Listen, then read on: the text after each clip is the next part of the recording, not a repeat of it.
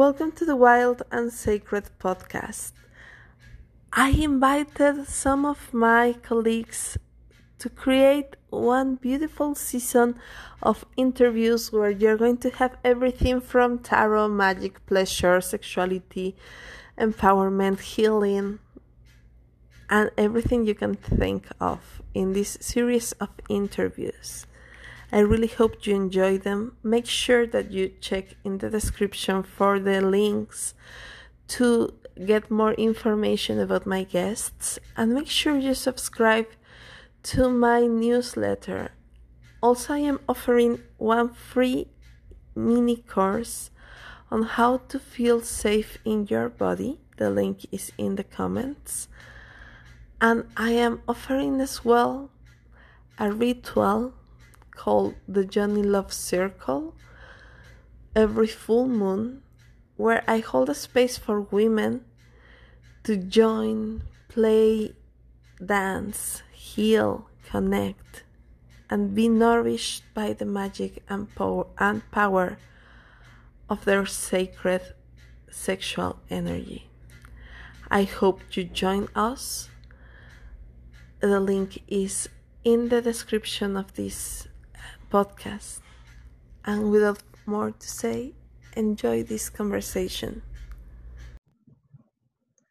Hello, everybody. Welcome to my podcast. This is Asha, and today I have an amazing guest. This is Sandra. She's a men's and uh, men's sexuality coach and a female empowerment coach. And we have been working together before. We have a podcast together, which is the Sexpert Talks podcast. You really should check it out. We have some amazing interviews uh, where we both have interviewed people and have been interviewed as well. And now I have the, the joy to have her here with me today. Welcome, Sandra. Hello, Sasha. Thank you for having me on your wonderful, wonderful podcast. Thank you so much for joining me. And we were just having an amazing conversation before the off script. exactly. We were talking about so many things that I was like, no, we really should record this. Because, because the idea originally was to talk about men, men's sexuality because that's uh, some, that's one of Sandra's specialization but uh, we started talking about uh, feminism and about uh, pleasure and empowerment. And the one thing that I love the most about this conversation is um, that we we were connecting there on some visions and some turn offs that we have had about the idea of pleasure and some rediscovery that we have done about what, what it means to be in pleasure. So thank you so much for, for being open to having this conversation in here for the podcast.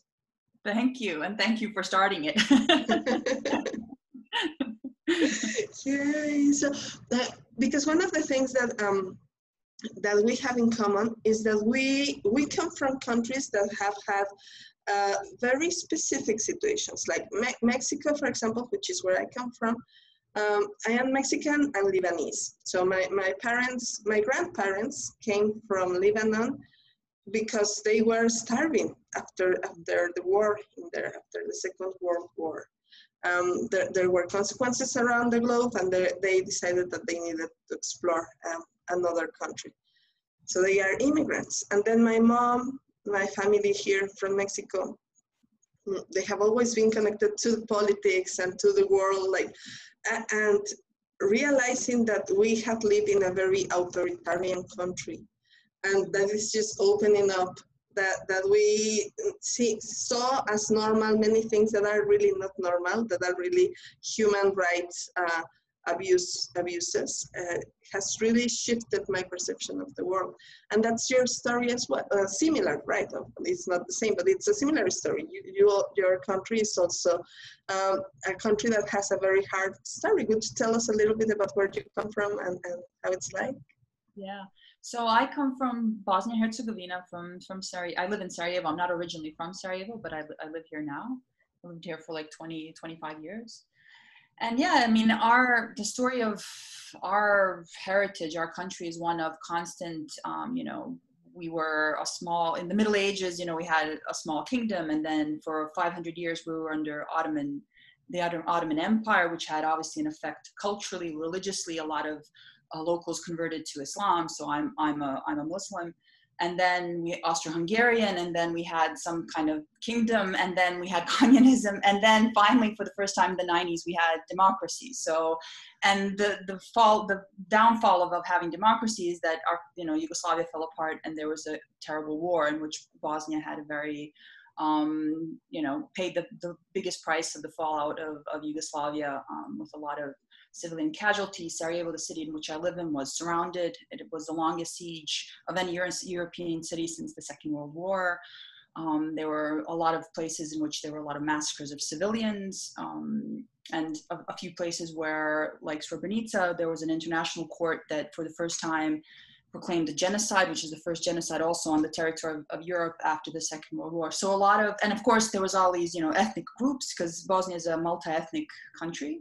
Mm-hmm. So we're a country in which we have Muslims, Orthodox Christians, Catholic Christians. We also had a very vibrant Jewish community that unfortunately, obviously, uh, um, because of the misfortunate events of the Second World War and the Holocaust was greatly reduced. So we're a very mixed society naturally. So not, not just um, because there was this dictator that kind of put us all together, but we were we were kind of authentically um, very multi-ethnic, and then that all fell apart. So it, you know it was a very traumatic experience because the society that you lived in all of a sudden you realized you know wasn't safe and wasn't really what, what you thought it thought it was so and then obviously then there's this post-conflict uh, post-capitalist kind of very neoliberal corrupt nepotistic society. So so it's obviously democracy in a very twisted and capitalism in a very twisted and very unhealthy unhealthy way. So that's in a nutshell kind of like the whole history of, of, of my country. Totally. And they are so similar in many aspects like all this multiculturality that we experience in mexico as well and just like the bubble being busted and, and then seeing capitalism in a different yeah yeah, yeah. and then we are both um, uh, from very uh, conservative backgrounds right you being a muslim and i being raised as a catholic like very uh, a very catholic uh, culture yeah. we we actually say guadalupanos which is more like like the cult is more to the virgin of guadalupe and it's more like very um, machista very misogynist in many aspects so it's uh, very groundbreaking that we are now working with sexuality in, in cultures where sexuality is such a taboo. Yeah, exactly. Exactly. Yeah. I mean, here also, I think under communism, I think not that it got liberated, but it was a little, little better. But then I think there was this contraction right after the war. And, and I think it was natural that people kind of went back to their, to religion, but in a much more conservative as you say way. And and yeah i mean you know for instance my my grandmother was born in um i mean she died but she was she was born in the early 19th century like 1914 and she would wear you know those those um veils. She would cover cover herself when she walked down the street. And at the time that she was uh, being educated there was this whole con- controversy as to whether or not uh, Muslim women should go to civic schools. They, it was considered that they should only go to Muslim religious schools. So, so there's this whole cultural context within my ethnic community that, that really put women you know, in a small place. And then, I mean, there was some liberation under communism. A lot of women um, that before the war, before the Second World War were literate, so there was a lot of illiteracy, particularly among women, but among men as well. And then that changed under communism, and then that, that there was some progress in, in that in that regard. But yeah, definitely now it's it's a very um, conservative, very. I think people are much more closed now than they were before because of the ethnic divisions and the consequences of the war. And yeah, sexuality is definitely still still a taboo. Yeah. Yeah, it takes so much courage to speak about sexuality in this in this world. And, and then um, I'm hearing how your grandmother had a struggle um, to study, right? Like it was still discussed in if she could study or not. Uh, and sometimes I think about that, like how we take studies and, and going to school for granted yeah. when it has been a struggle for generations that are so close to ours. My mother got beaten because she wanted to go to school. Like she was literally beaten and she had to leave her home in order to be able to go to school. Yeah, yeah. yeah. And, and now we have people saying, no, school is the worst, and they are like, they are brainwashing you, and you shouldn't, like, demonizing schools. And it's like, oh, it was such a battle to be able to get here, and now you want us to not want to be here. Yeah, exactly. Yeah, exactly. Because, for instance, it only recently dawned on me. I mean, I'm I, I and my my cousin are were the first women of generations to have a higher higher education. So, you know, my mm-hmm. my mother had a high school education. Uh, my grandmother's very small or very little, almost no no education, and I don't even I can't even imagine what education. Maybe they had some religious education, but I don't think they had any civic types of formal education. So so when you think about that, it's it's really mind-boggling. You know how how far you've progressed, and as you say, you sh- it shouldn't be taken for granted because that's not that far away. You know, it's not like hundreds of years past it's only a couple of generations behind you that that you know you had to come to this circumstance that that you can have education and educate yourself and be independent financially and be you know independent to to not be dependent on male relatives or husbands for your existence. Because that's the background of not letting women study. That's the real purpose right? If women study they are going to want to be independent and they didn't want women to be independent. So yeah. that's where it all comes from. Yeah exactly exactly yeah. So sometimes it's like ironic seeing the things that people are complaining about in in i don't know for example in the usa or uh, specifically uh, when it has been a struggle in other parts of the world that is that keeps going. Like malala was shot just a couple of years ago like five ten years ago because she yeah. wanted to study yeah yeah and you know sometimes i think it's also taking for granted how difficult social changes are because you know a lot of a lot of countries in the in the west i mean with the exception of obviously world wars and stuff like that they i mean they had at least some continuity of democracy and and you know some type of democratization of their you know governments and so forth and so on. So, so sometimes they forget how long it takes for these types of social changes to happen you know and, and sometimes i think there's this kind of perception well you know these countries either they don't understand what democracy is or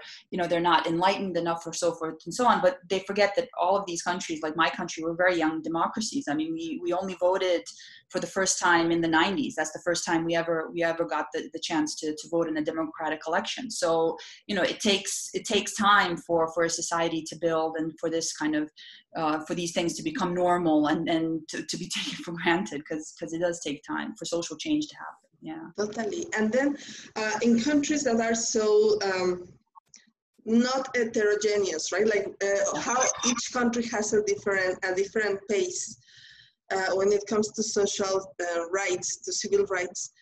And then we see uh, the industry where we are at we see this idea of pleasure based on the eyes of a culture that has like such dif- a different history, like such yeah. different standards, like, and that that is what has been like challenging for so many for so many of us, and that's what what we were talking about uh, some minutes ago. How um, it was challenging to see pleasure um, coaches uh, that are hyper capitalistic that are showing pleasure as uh, super expensive clothes, super expensive meals, champagne, and stuff that is so distant from so many women, from so, especially from our countries. Like, it's lovely to see it, but it becomes a very, a very unrealistic expectation. Yeah. And, and that was a turn off for for for both of us. We were just talking about how was that was like difficult to digest. Yeah. Yeah, I mean, you know, when I started doing kind of because I do, you know, women's women's empowerment, men's coaching. I mean, the kind of transmission for men's co- coaching came easier for me because it was about um, I felt that you know, in order for us as women to be sexually empowered, we need men that are also conscious in their sexuality. So it was easy for me. But the kind of women's empowerment from a place of pleasure and joy although I kind of understood it in my head, I was really, really resistant towards it a lot. Um, although you know, you know that as part of our coaching uh, certification, you have to go through a lot of practices, and and I did, and a lot of things shifted for me, and so forth and so on. But that kind of notion of pleasure was really it was difficult for me to absorb because, for instance, I mean. Um, I know, I mean, a lot of members of my family, as a result of these things, are unemployed so so they're basically surviving um, and they're close family members right? Um, i have close family members who live on pensions that barely give them basic existence you know ex- existence. Um, and also in my history so you know i've, I've had a, a, my grandmother my my father's mother they grew up in in, in poverty in, in, absolute poverty. So they my grandfather was killed in the second world war. My grandmother was left with seven children in a small city without any education and they just had to barely struggle for their life. And my father came to a big city literally with one shirt on his back, and then slowly through education and so forth and so on, you know, provided for himself a good life, life and for his children. So this notion that I can somehow you know i keep thinking about her and her life and the lives of so many women that i that i know that are like that and it's not just her a lot a lot of people because you know as i just described history wasn't really kind to us we've had a lot of turbulences uh, a lot of you know like in the, even in the second world war a lot of hunger a lot of you know all these things so it's difficult within that context to say well yes i'm entitled to my pleasure and pleasure is something it was I, I have to admit it just felt like something that was only the privilege of um, the privilege of wealthy Western countries and wealthy Western people that live there that can do that. That that that was what I felt deep inside of myself. Yeah, and that is when um, when voices like ours started like shutting down, right? Like we started being more silent until we we realized that that's not that's not the only way, right? Like this this hyper capitalized idea of pleasure is not necessarily the only way to, to live in your pleasure. And I love that you were just mentioning uh, the books that you have been reading that made you change that perception. Yeah. So it's only, and I'm, I feel a little ashamed of that, but it's only very recently that I, that I got into um, like um, Black American women feminist writing. So Audre Lorde, um, Adrienne Ree, um, Marie Brown. Um, I'm so bad with names. So because we didn't plan for this conversation, I don't have any notes. So I'm just kind of playing it what I remember. But it, it, it really, I started reading that the, the, the book uh, Pleasure Activism, and then you know hearing their voices from their perspective and their claim to the erotic, to the pleasure as a form of fight against racial oppression um, and, and their right to exist within their bodies, their right to thrive within their bodies, not just survive, but to thrive mm-hmm. within their bodies. And that just, just, just gave me such relief because I then felt that the, that I had permission to, within my own, you know, historical context and so forth and so on, reclaim pleasure as well. So it gave a completely different perspective of it that it's not just about and there's nothing wrong with that but you know there's it's not just about spas and it's not just about massages and as you say kind of expensive clothing and stuff like which is all fine that's also beautiful but that's that's not the only expression of pleasure. And, and particularly for women who have been through very traumatic experiences who historically have very traumatic experiences um, pleasure becomes something much more than just something that activates us internally something that turns us on and something that you know rebuilds our, our lives. I think it becomes really this kind of um, reclaiming of our of the pleasure that was denied to our foremothers, you know, the, the, the, all of the mothers and grandmothers that came that came uh, before us. So that's a, I think a huge, much more. And I'm not saying that that doesn't exist in the in the West either, or with wealthy. You know, I'm I'm sure that's the same. You know, women have been oppressed sexually and and haven't had their rights and so forth and so on, and that's the same across the board.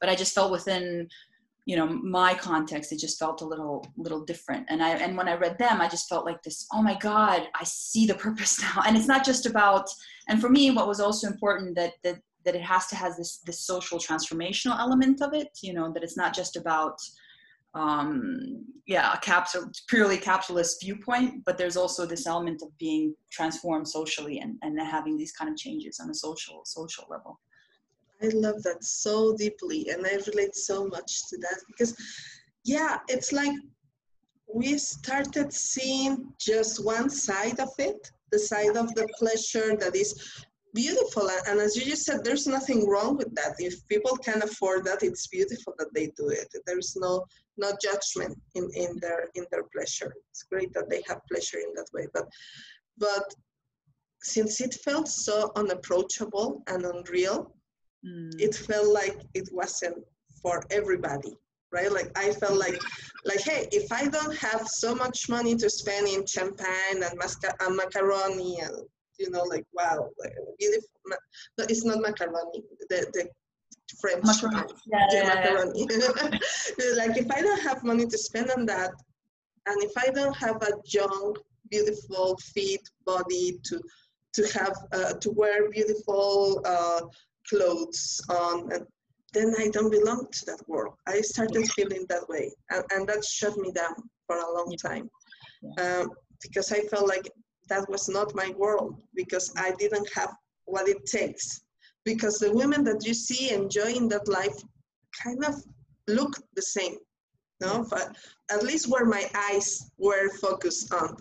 Yeah. Uh, and then it was a huge, uh, um, mind blowing uh, gaze opener when I started seeing that pleasure was uh, a way of reclaiming our right to exist.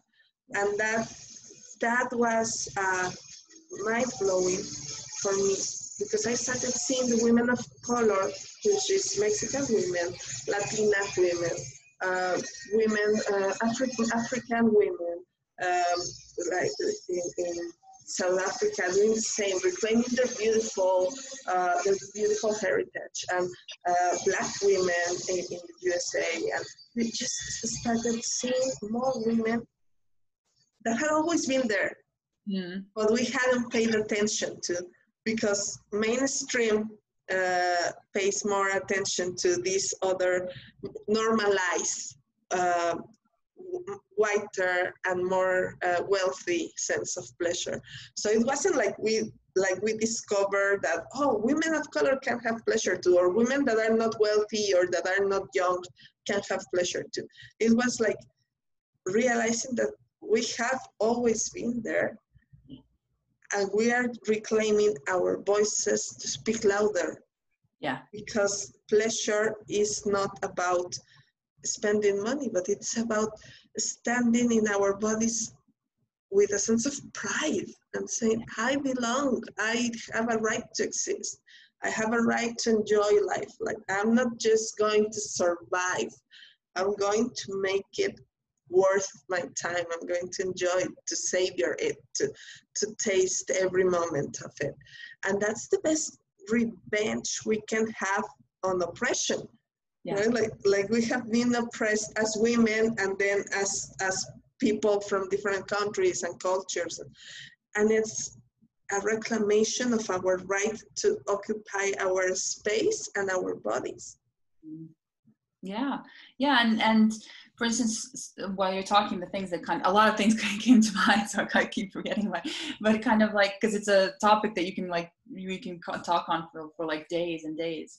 So for instance, you know, in, in, in my country as, as like a new, new democracy, the, the thing about capitalist values is that it's so distorted that it, it, it we're losing the, you know, the true values of, of, of what we're supposed to be. So so it, now it's all about consumerism and that's your reflection of, of your success. There's nothing underneath that. So naturally if you're looking towards something more any expression of consumerism just makes you feel aver- you know allergic to it and, and you have an aversion to it because you know it, it's very superficial.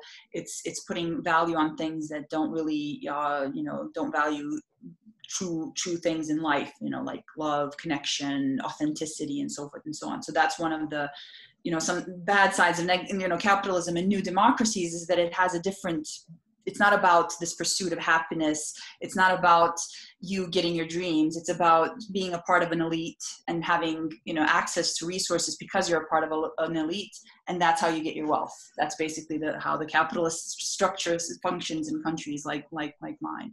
And yeah and and and as, as for when you were mentioning and that was one of the things for me also because you know countries like mine we're very people are very good at surviving. That because that's what we're taught to do you know you, you have to survive. But thriving is something that we're not very very good at. And we don't really and there is this conception i mean even here when you talk about you know political reform or social reform the thing is well you know we're not the west. We can't have a developed economy. We can't have a society without corruption. So basically what you're telling yourself you're not worthy of living or being in a context in which you thrive and which you can kind of actually create beautiful and wonderful things because you're just not a part of that group of, of countries of people or whatever or whatever that is.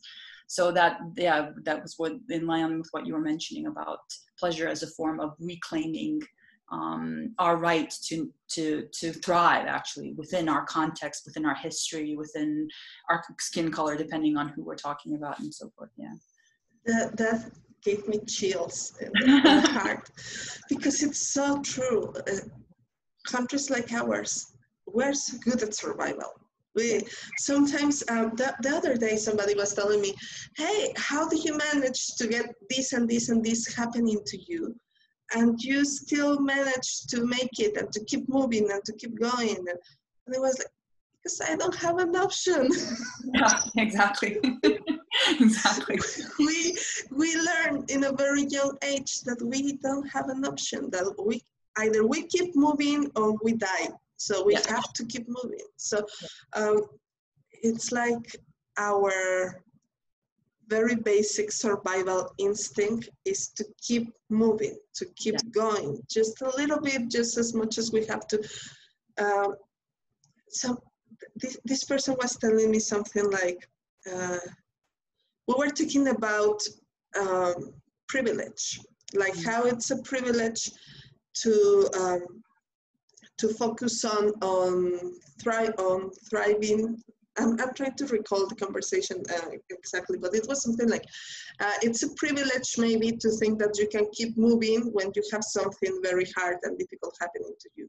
And I mm-hmm. said, no, it's a privilege to think that you can stay still yeah. because we people that don't have that privilege we know that we have to keep moving yeah. our it would be a privilege for us to stay frozen for too long we know yeah. we have to keep going we know that we have to survive so the the sense of survival is deeply rooted in us but it's hardly ever connected to pleasure yeah yeah. No because it's it's about sacrifice you know sacrifice towards your family towards your parents towards your children and that's you know and it is. I mean a lot of and i was talking to a friend of mine the other day about you know women in our past our grandmothers our grandmothers grandmothers and all these things.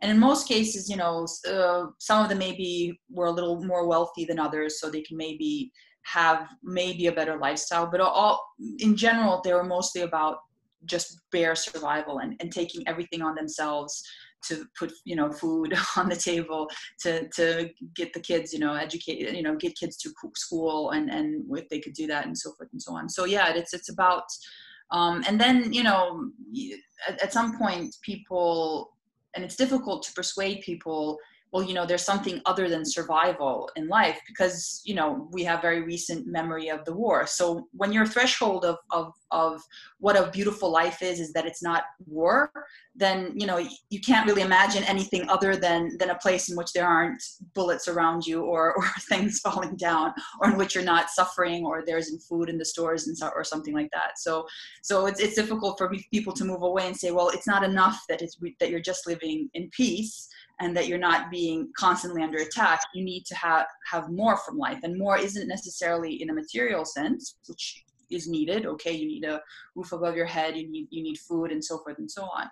But it's also other things that need to fulfill you you know some purpose in life some, that you have to change that you have to um, be in a constant state of change. And another writer that i, I have um, wanting to read, which is also an, an, an, a black writer, a black woman, African American woman, which is uh, Octavia Butler. She wrote, you know, science fiction um, books, which I've had on my Kindle for ages, but I haven't got around to to um, to actually read it. um, and one of the things that she she's one of her statements is change is god so so the purpose of life is around evolution and changing yourself constantly and getting and and getting and for me that means actually redoing some of the patterns of the past of, of the of history that you know was left behind us in order to move forward to have a different place for our children and their children's children. I love that. And i notice how eye-opening and mind-blowing it is to read authors that have been oppressed from from places from from uh, from cultural statuses that have suffered op- oppression because that's where real mind um, mind-blowing awareness comes. Uh, what i could like what i could get from our um, exchange one of the things is that when we just saw the white perception, the white, uh, the white and wealthy uh, version of pleasure, it was very limiting and excluding because we don't all have that experience. But when we see that women that have suffered oppression have a voice and something important to say about this, that's when we can actually relate and, and find the real rooted original reason yeah. uh, that can be diluted by the by the perception of mainstream pleasure uh, the pleasure industry. But when we see the the original fund, foundation of this, we can actually do things the way it, they were intended to, which was learn how to live to live, not just to survive. Yeah and that makes me think a lot of something that totally shifted my mind was that at some point my husband used to refer to issues like like a test like oh the universe is testing me or i am being tested i, I have to overcome this challenge this test and it was in his mind his narrative was always like a trial like yeah. if there was a big force putting him on a trial to make sure that he deserved it that he mm-hmm. had to work hard to earn it. And it all changed when I started coming with the narrative of, hey, what if we don't have to prove anything to anybody? Yeah. What if there are no trials? What if we can choose to live from pleasure? Yeah. What if we can just start enjoying and living a more fulfilled uh, version of this? And that, that shifted the narrative in my home because it went from the idea of the trial and the, and the challenge and the struggle and that it's a very patriarchal way of living. It, it, it actually is literally imposed by the patriarchal systems. Um, I, I, just read about it in a book. You really have to read as well. It's called when god was a woman. It's so amazing and, and it explains how we went from a very uh, matriarchal way of living and enjoying life. Like the, the real original essence of um, life was about enjoying it and, and, having pleasure and connecting with life and the circles of life. And then patriarchal cultures started imposing the path of the blood and the struggle and the effort and you have to earn your place in the in the eyes of God and, and how that has been oppressing towards our connection to to life itself. Mm. Mm. Yeah, yeah. Yeah, I mean, exactly. So, I mean, the only thing when you're saying, obviously, I mean, I have to state the obvious. I, I am a white European, but I, I, I kind of, my country is kind of like the back doors of Europe. So we're not like, you know, story. but that's why I, I feel deeply, you know, I, I, I mean, obviously I sympathize and I understand, you know, um, I mean, I, I mean, obviously it's, it's, it's, a completely different lived experience, but I can sympathize with the voices that feel, you know, that have a different or outside perspective from, from what could be me, me and majority, because in many ways, even though I am a white European and, you know, I'm westernized, in many ways I do feel an outsider to that world, you know, for the, I mean, just by the stupid fact that, you know, in most countries that I have to travel to, I have to have a visa. So, you know, I have to prove you know that i'm going to come back to my country that i have to show my bank account that you know i don't have any intention to immigrate and stay there that i don't have any intention to do any criminal activities just for the sake that my passport is of a country that you know doesn't have international standing or doesn't have any economic or political power and so forth and so on.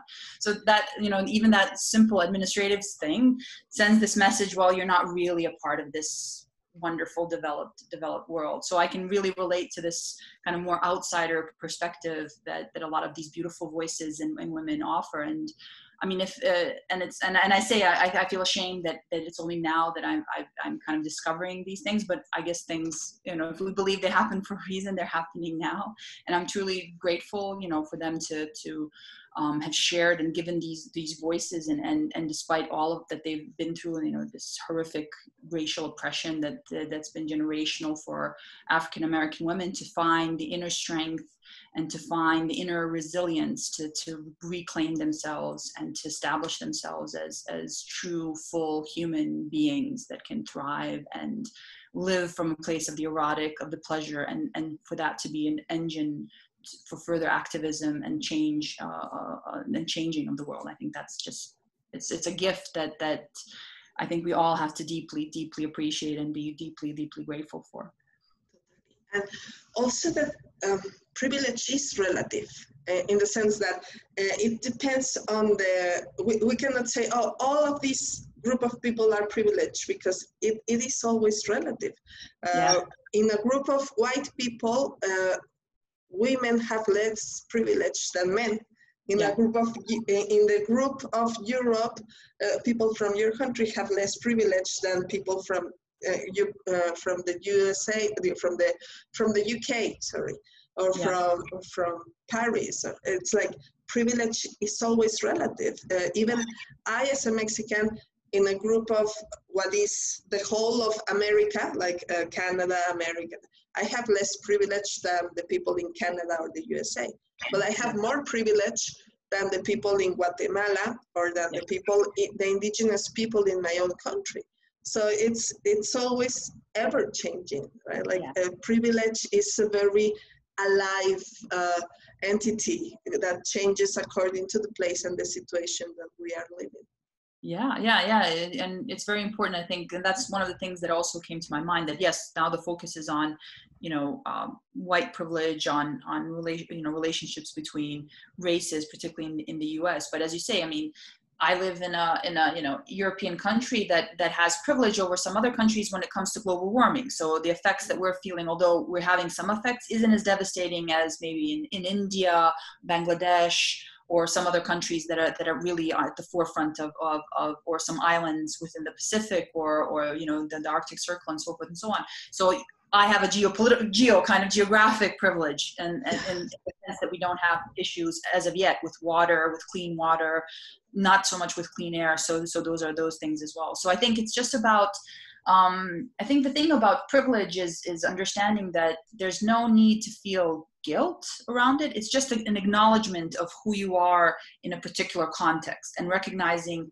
within that context where you do have positions of privilege and where you where you don't and to always be aware of that when you speak of your lived experiences that you can say well you know obviously my lived experience isn't representative of this whole this whole group because there might be a group of people that I'm not representing or that I can't speak for because I don't have that lived experience and so forth and so on. I mean, I feel privileged in my own country for the fact that I have a job, I you know have a, stable income, I'm able to afford to start a coaching business, which I realize is a privilege for a lot of other other people that don't have that aren't in that position in my country.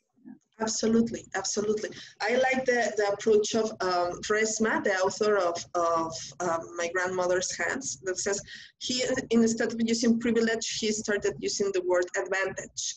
Yeah, yeah. And, and I think it's so important because, yeah, I, I feel the same way. I have the advantage of speaking English and, and having a business uh, abroad my, my own location. So I can connect with people from all over the world, having an education that many of my connationals don't get to have, or having uh, even having the life experience of uh, seeing sexuality as something more natural. When I have people with my same uh, advantage or even higher advantage that are still paralyzed at the idea of sexuality. That, So it's it's always a very um, living, uh, organically uh mutating uh, energy, this disadvantage situation. And as you say, it's not about guilt; it's about understanding where you come from. I love that that approach that you just mentioned.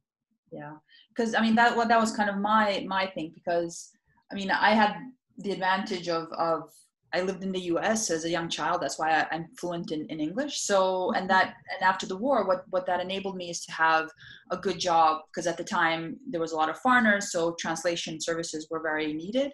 So, and for a long time, that was something that was a deep source of guilt for me and shame even though I wasn't, I was earning my, my, you know, I wasn't stealing, I wasn't doing any criminal activity. It was perfectly honest work. But, but the fact that I had something that other people didn't have or had to work very, very, very hard to get made me feel bad about what I was doing. And that was something that I, it took me a very long time to overcome and to realize, you know, it's not about, it, it, it actually puts me in a, in a position where somehow I feel that if anyone is to move things forward either through consciousness or sexuality it should be someone like me because I, I've, I've had to overcome maybe less obstacles than someone else to come to the place. So I, I have a sense of maybe duty is maybe too hard a word, but kind of like, I know, uh, like, like, uh, uh, um, somehow to, to pay off for, for this advantage that I've been given, I should contribute even more and not just be satisfied with my kind of comfort zone and, and having my, my basic needs met, but actually moving forward and, and doing,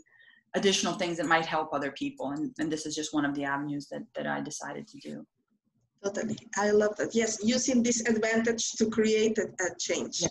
Yes. Yeah. yeah yeah yes and that's why i wanted this conversation to take place because uh, when, when, we started talking about this was like we need to speak about it because there i'm sure there are other people that see these images of pleasure um, and don't relate and that they need to hear from women that come from a background that is maybe more similar to theirs that they can also choose pleasure because pleasure is activism. That pleasure pleasure really is activism. Yeah yeah definitely it definitely is. And i think that's just a really strong strong message. And um, yeah it's about what you were saying it's about recognizing this kind of connection and joy in in life. And that in that in and of itself is a huge shift because you're basically as, as you say you're, you're, you're breaking down the patriarchal values. You for me you're also breaking down capitalist not that i have anything against capitalism but the way that capitalism currently functions is not in service of people is not in service of the planet. So it has to it, the, the kind of just the way that it functions just have to change. And by doing that you're just kind of breaking down those those those things that have cemented us in these positions where we're shut down where we're basically disconnected from each other. And you know a lot of people said well you know as a result of covid we're not connected. Well we weren't connected even before covid. I mean the, the biggest killer on a global level was loneliness. People were committing suicide on massive rates in a, a lot of countries and across the board because they didn't have a sense of community. They didn't have a sense of connection.